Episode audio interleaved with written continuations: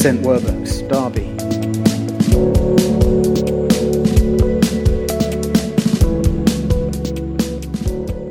Luke, chapter ten, uh, verse thirty-eight. This is a passage that, as I was thinking about this weekend, um, kept coming to mind.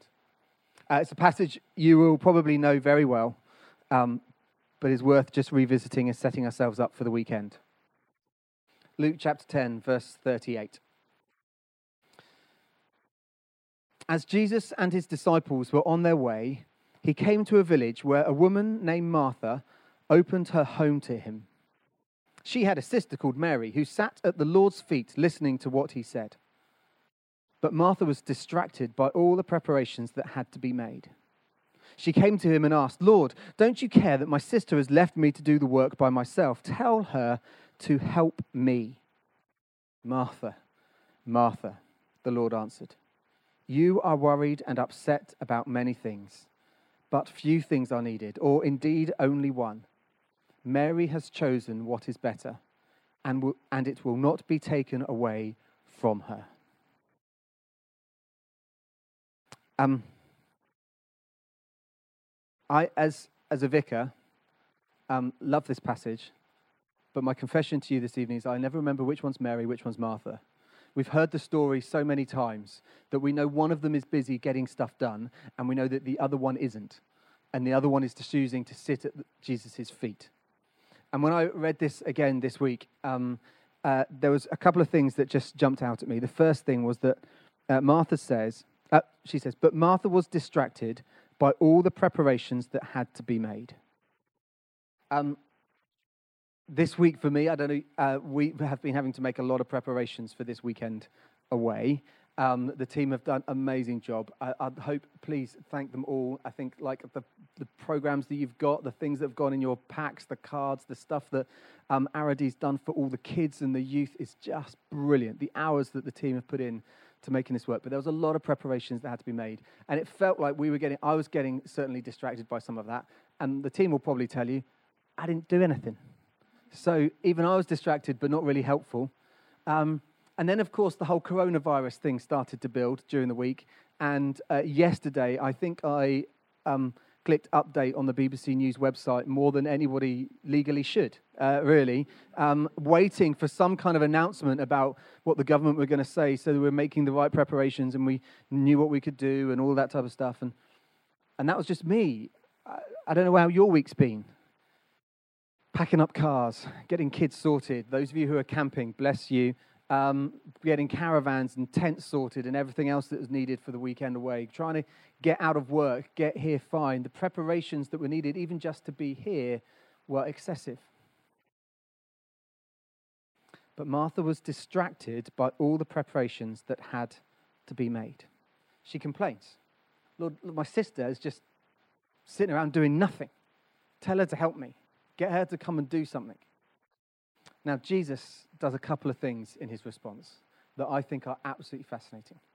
Firstly, note, he does not tell Martha off for doing preparations. She doesn't, he doesn't have a go at her for saying, "Oh, come on, you shouldn't be doing all the preparations, shouldn't be doing all the work." He doesn't actually say that. What he does is he affirms Mary. Have I got that right? I have, yes. Mary, he affirms what she did, which is to sit at the feet of Jesus. Now, what you really need to understand, what is countercultural, what is provocative, what is um, extraordinary for the times, is that what Mary has done is she has taken the place of a disciple. The disciple sits at the feet of the rabbi because the disciple is trying to learn what the rabbi is doing. In um, uh, the Jewish culture, the understanding was that the rabbi um, understood and took on board all of the Old Testament, all of the Torah, all of the law, and kind of understood what everything meant. And then the rabbi would um, interpret that and have a way of life. He would live that out. And so he would take on the disciples, the people who'd passed all their exams and got to be the best of the best. And the the the, the rabbi would say to that disciple, "You can do what I do. You can't just teach what I teach, or you don't even just have to know what I know, but you can actually live this. You can do what I do. And so the disciple would follow the rabbi around everywhere to learn how the rabbi did every single thing. Some disciples took this so far that they would follow the rabbi to the toilet. Weird. Don't do that. Let's that don't don't do that. Because they wanted to interpret every part of the law and understand it and then live it out. Mary, a woman, had taken the place of a disciple at the feet of her rabbi. And Jesus affirms her. He says she's chosen the better thing. She is, she's chosen the right thing to do. When um, the rabbi had a way of life that he would live out, that was called the rabbi's yoke. You would literally take on the yoke of the rabbi and you would live out the rules that he had set and how he interpreted the law of Scripture. Matthew eleven, verse twenty-eight to thirty says this, "Come to me, all of you who are weary and burdened, and I will give you rest. Take my yoke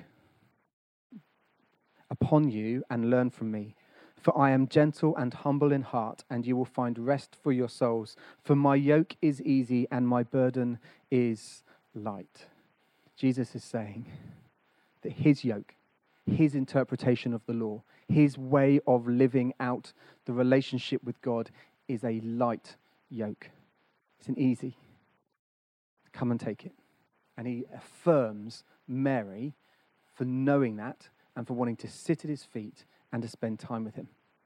This weekend, we have an opportunity to spend time with Jesus in an intentional, proactive, deliberate way. We've got the weekend ahead. We're going to have many sessions. We've got late night worship tonight. We've got a number of stuff, things planned for tomorrow, but also some space and opportunity for us to choose the greater thing, which is to be with Jesus. As you know, we have an authentic, uh, we have a vision to build an authentic community, which is Christ-centered, that plays its part in transforming the city and beyond. And we've been talking a lot this last few terms, uh, last term about how we are trying to transform the city and church planting and mission and all that type of stuff. And we go on through the Acts series, and you, you've heard us whittle on about that. But actually, it all starts. It all starts by us spending time in the presence of Jesus.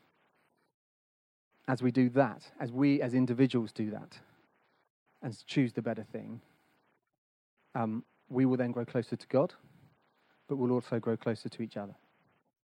If you imagine for a moment, and this is stretching the realms of, this is not truth, but if you imagine that I am Jesus, I'm not, but if you imagine that I am Jesus, and figuratively right now, I said to you, draw close to Jesus, you would get up and you would walk towards me. But if you, if we tried to do that now in this room, as you tried to get closer to me, you would get closer to each other. You would physically bump into each other as you did that. And so the authentic community, which is Christ-centered, as we gather around Jesus, we will get to know one another. And that's what the whole point of this weekend away is. So I, I hope and I pray that you will choose to push in for all you can, to all that Jesus has for you this weekend, as we get to know one another and build that community that will then go and transform Derby and beyond.